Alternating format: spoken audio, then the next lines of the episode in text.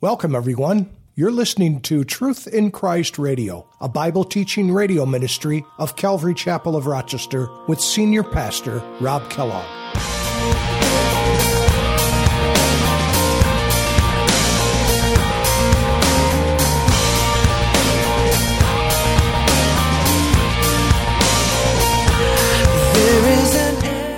The stripes, there's thousands of people who have been crucified through history.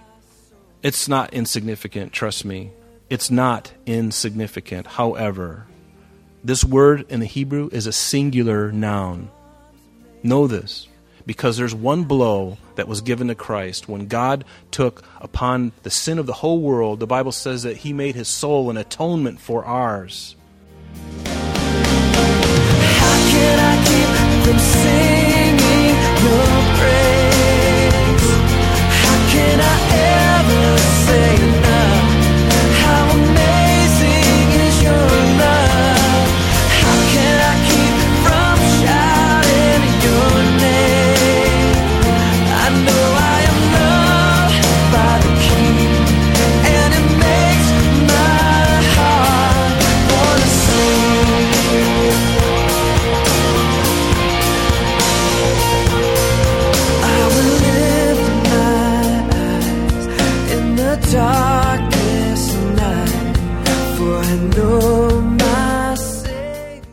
Himself bore our sins in his own body on a tree. Welcome to Truth in Christ Radio.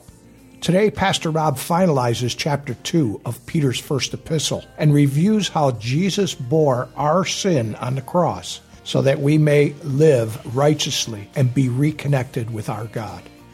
Peter tells us that we are all like sheep that have gone astray but when we place our faith and trust in Jesus Christ and what He did for us through His death and resurrection, He becomes our shepherd and overseer of our souls forever. Let's join Pastor Rob with this important message. And Paul says, You know what? I'm a Hebrew of the Hebrews. He goes, Are they Hebrews? So am I. Are they Israelites? So am I. We're in 2 Corinthians 11, verse 22. Are they the seed of Abraham? So am I. Are they ministers of Christ? I speak as a fool. I am more in labors more abundant, in stripes above measure, in prisons more frequent, in deaths often. From the Jews, five times I received forty stripes minus one. Three times I was beaten with rods. Once I was stoned. Three times I was shipwrecked. A night and a day I've been in the deep, floating around in the Mediterranean Sea. A bobber for sharks. Hmm. In perils of robbers, in perils of my own countrymen in perils of the Gentiles, in perils in the city, in perils in the wilderness, in perils in the sea, in perils among false brethren, in weariness and toil, in sleeplessness often, in hunger and thirst, in fastings often, in cold and nakedness. Besides these other things, what comes upon me daily, my deep concern for the church. You know, you think about the example of suffering that Paul endured. I would encourage you to write these scriptures down and check them out. It just further uh, brings clarity to these, this letter that we're in right now in this verse, in verse 20. I would certainly encourage you to do that.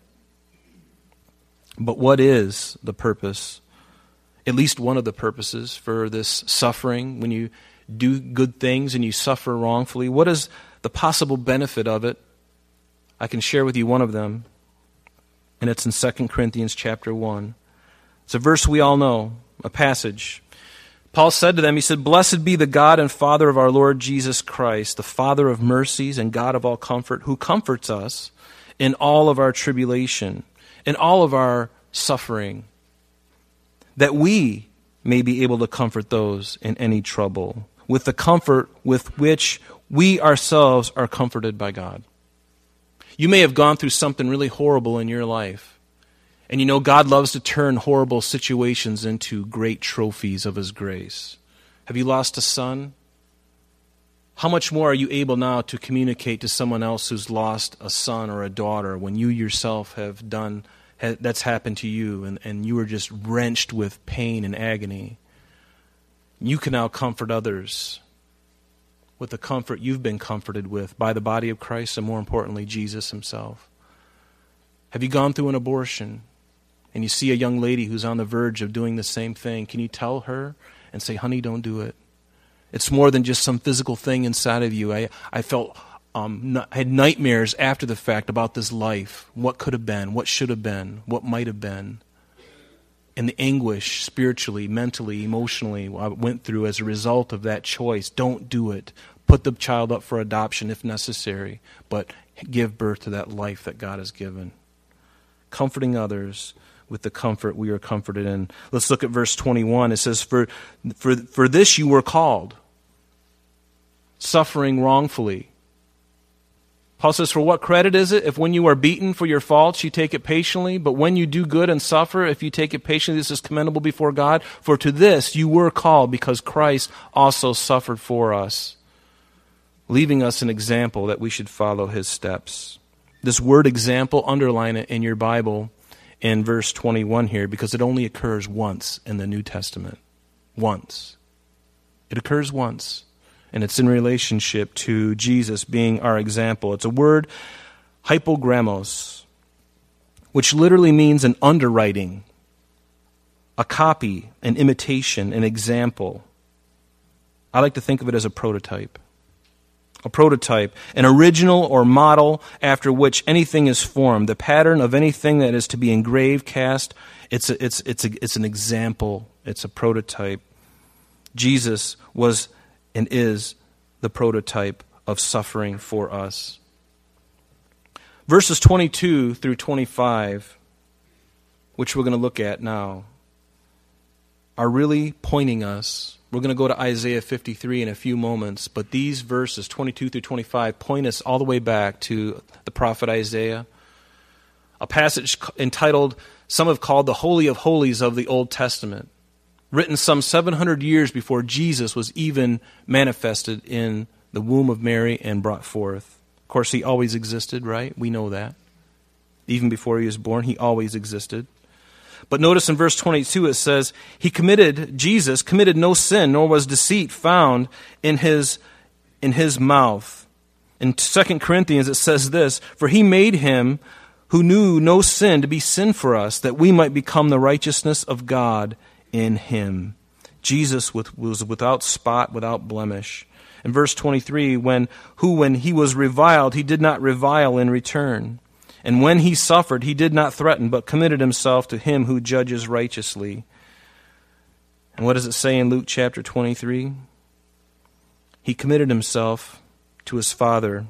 When he was hanging on the cross, he said, Father, into your hands I commit my spirit. Having said this, he breathed his last. The ultimate doulos, the ultimate bondservant, giving his life, wrongfully accused, and yet an example for us. Now, God doesn't expect you to do the dying. He did the dying. Now, we have to live, but we do have to deny ourselves, right? We deny those old things, that old nature. We deny those things. That's what we put to death. We don't have to die for him. In some, in some religions, you have to prove yourself to your God. Prove yourself. If your devotion is really real, then walk across, across glass to reach that little temple, that little statue. Bloody knees and bloody hands is nothing. Worship that inanimate statue. What a foolish thing. Strap C4 to your chest and walk into a crowded place in Tel Aviv and pull the cord. Cowards. Do you have to die for your God, or does your God die, or did he die for you? There's only one who has died for you. There's only one who has died Christ. He died for you. We need to live in him. We are baptized in his death, and when he rose again from the grave, we were rose to newness of life just as he was, and now he lives in and through us. It is no longer I who live, but Christ who lives in me. And the life that I now live, I live by the faith of the Son of God who loved me and gave himself for me. Isn't that what it says?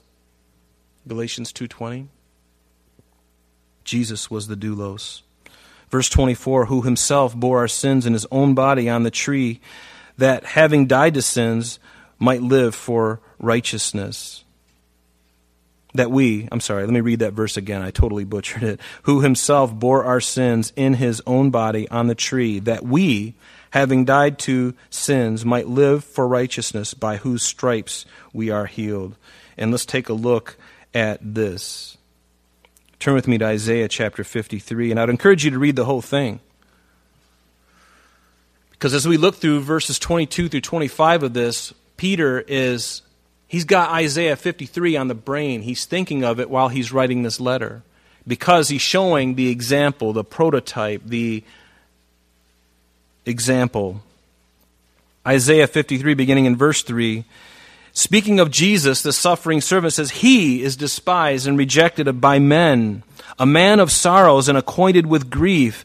And we hid, as it were, our faces from him. And he was despised, and we did not esteem him. Surely he has borne our griefs and carried our sorrows. Yet we esteemed him stricken, smitten by God, and afflicted. But he was wounded for our transgressions. Amen. There's no other way. He was wounded for our transgressions. He was bruised for our iniquities. The chastisement uh, for our peace was upon him instead of us. And by his stripes we are healed. Now, I want you to underline that word stripes. Because when we think of stripes, we think of something plural, right? You think of the beatings and the lashings that Jesus did. As horrible as that all was, do you understand that that's not what got the job done? It was certainly part of it, but not the biggest part, part of it. The stripes, there's thousands of people who have been crucified through history. It's not insignificant, trust me. It's not insignificant. However, this word in the Hebrew is a singular noun. Know this because there's one blow that was given to Christ. When God took upon the sin of the whole world, the Bible says that He made His soul an atonement for ours. For the sin of the world, all of that was placed. Can anybody see that on the cross while He was saying, you know, Eloi, Eloi, lama sabachthani, my God, my God, why have you forsaken me? Harkening back to Psalm 22. Well, you know, as he was saying all that, nobody could see what was going on in the spiritual, but the, the weight of the sin of the world was being placed on the Son of Man, the God man, Jesus Christ. Nobody could see that in the natural eye, and nobody did. But the blow, the stripe, the singular thing that God did was put upon that, upon his Son, that one stroke that is what got the job done. Many people have been crucified. Many people have been lashed with flagellum and torn in half, but nobody has paid the price for sin, right? That's one of my biggest gripes about The Passion of the Christ, that movie that uh, uh, Mel Gibson made. It was very moving. I cried through that movie. I watched it. But do you realize that for all the blood and all the gore, that was nothing it was nothing. And what he failed to portray in that movie, the most important thing, and how could you do it, I guess? So I don't want to be too critical, but the putting of sin of the whole world upon a man, upon the God man Jesus. How can you portray that in a movie? I suppose with technology nowadays, you probably could somehow. But that is the stroke, that is the stripe that did the job. Nothing else did. Certainly it was part of it, but not the biggest that, that's what saved our souls, folks. That's what secured us in glory, not, not his physical beatings. He didn't do anything wrong to receive those stripes. But God says, I'm placing the, the one single blow of putting the sin upon him, and he had to deal with that. And God, who cannot look upon sin, turned away from his son for the first time. We believe. And that's the agony that Christ went through. We've never even experienced what it's like to be without God. Even in our darkest days. To be completely void of His presence, I think that's hell. There's more to it than that, but I think that's hell. In verse 6 of Isaiah 53 says, All we like sheep have gone astray. We have turned every one to his own way, and the Lord has laid upon him the iniquity of us all. He was oppressed and he was afflicted, yet he opened not his mouth. He didn't revile. He was led as a lamb to slaughter, and as a lamb or a sheep before its shearer is silent, so he opened not his mouth. He opened not his mouth.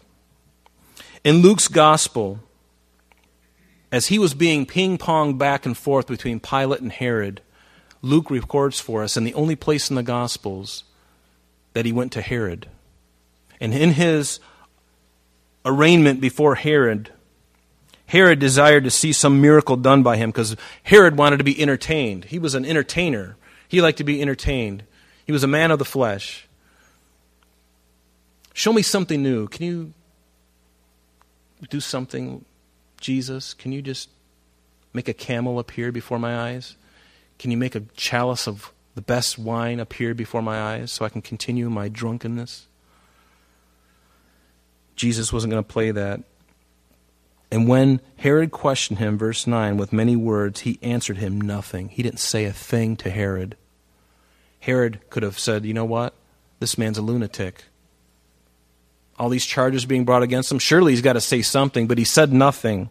He said nothing. And then later on, in that same chapter, in that same area of the scripture in Luke 23, right around verse 13, it says, Pilate, after he had Herod had had his way and says, You know what? I, I, I there's nothing wrong with this guy. I'm sending him back to Pilate. So he goes back to Pilate. In verse 13, when he had called together the chief priests, the rulers, and the people, they said to him, You have brought this man to me as one who misleads the people. And indeed, being examined, there it is, being examined, being examined, having examined him in your presence, I have found no fault in this man concerning those things of which you accuse him. No, neither did Herod. Innocent. He suffered wrongfully. Neither did I, or neither did Herod, for I sent you back to him, and indeed nothing deserving of death has been done for him. And then in verse 24 it says, Who himself, having bore our sins in his own body on the tree, that we, having died to sins, might live for righteousness. I would encourage you to write down Romans chapter 6 and read that because it really just talks about our, our, our, being baptized into his death and then being risen to life and newness of life. As he was baptized and put to death, so were we, figuratively, mystically. But at, when he rose again from the grave, death no longer had any hold upon him, and the death doesn't have any, any longer any hold on you and I if we are a believer in Christ. Do you believe that?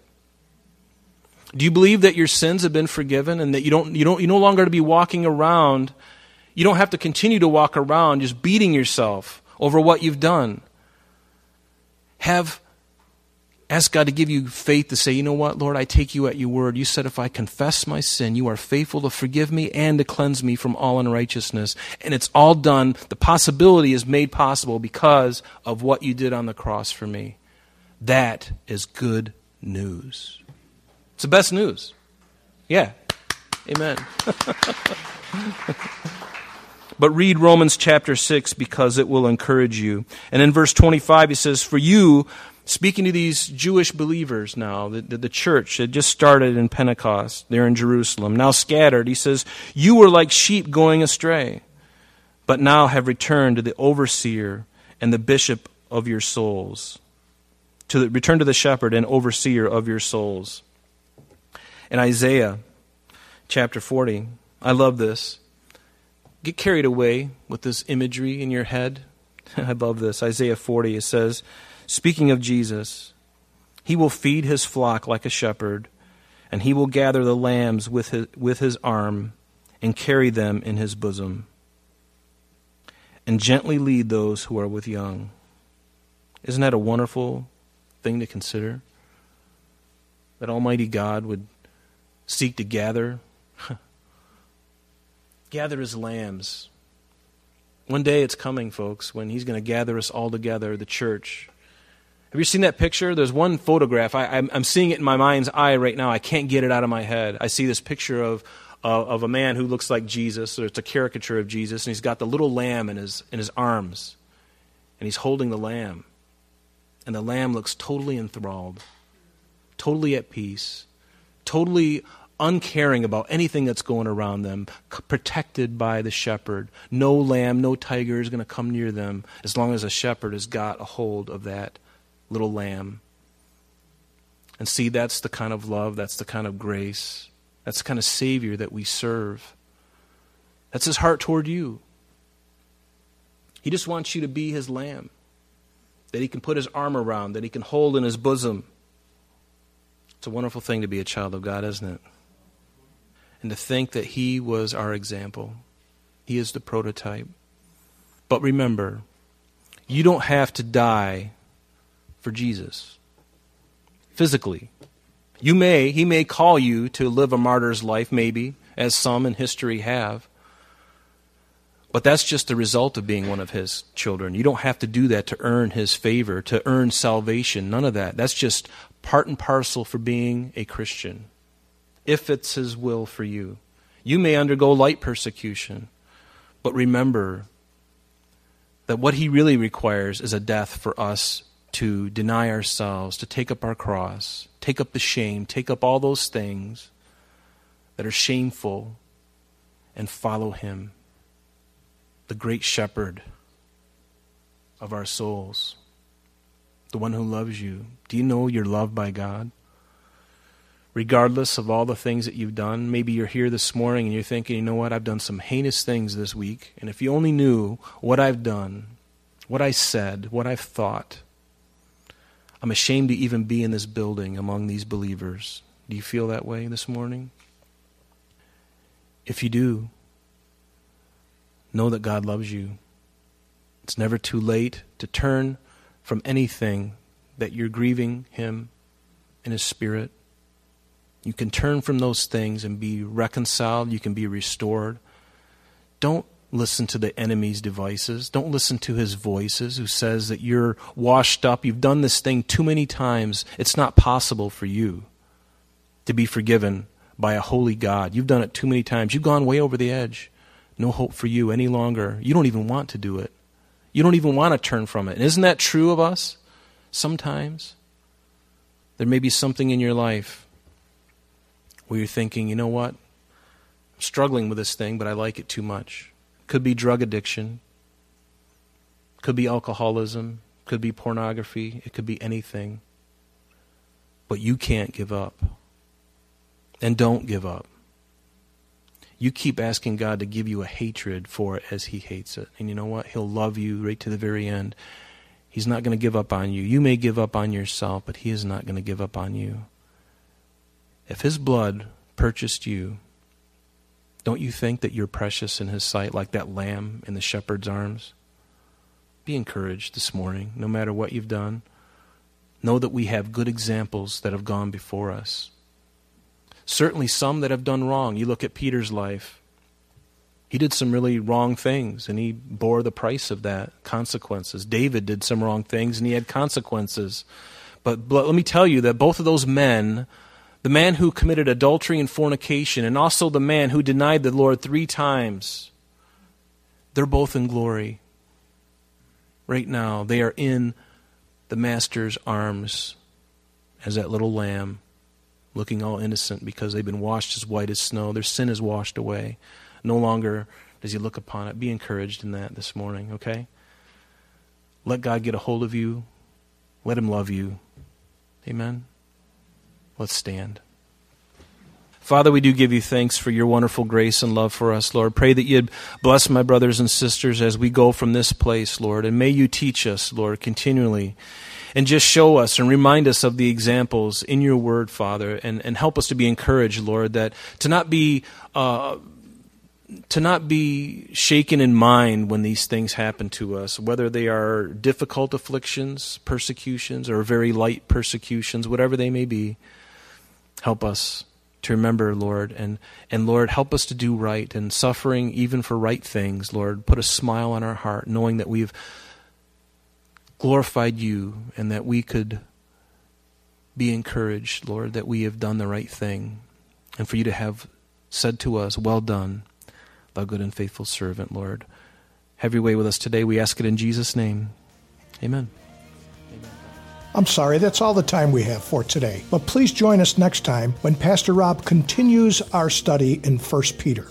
Calvary Chapel of Rochester is located at 2503 Browncroft Boulevard, Rochester, New York, 14625. You can reach us at our church office between 9 a.m. and 4 p.m. Monday through Friday at area code 585 586 3140. If you would like to have an audio CD of today's message mailed to you in its unedited form, simply mention today's date when contacting our church office, and that number again is 585 586 3140. You can also contact us via the web by logging on to www.calvaryrochester.com. There you will be able to access a number of useful things such as information concerning our beliefs, ministry and contact information, our location and service times, and much more. You can even download the radio and sanctuary messages in MP3 format free of charge from the resources link.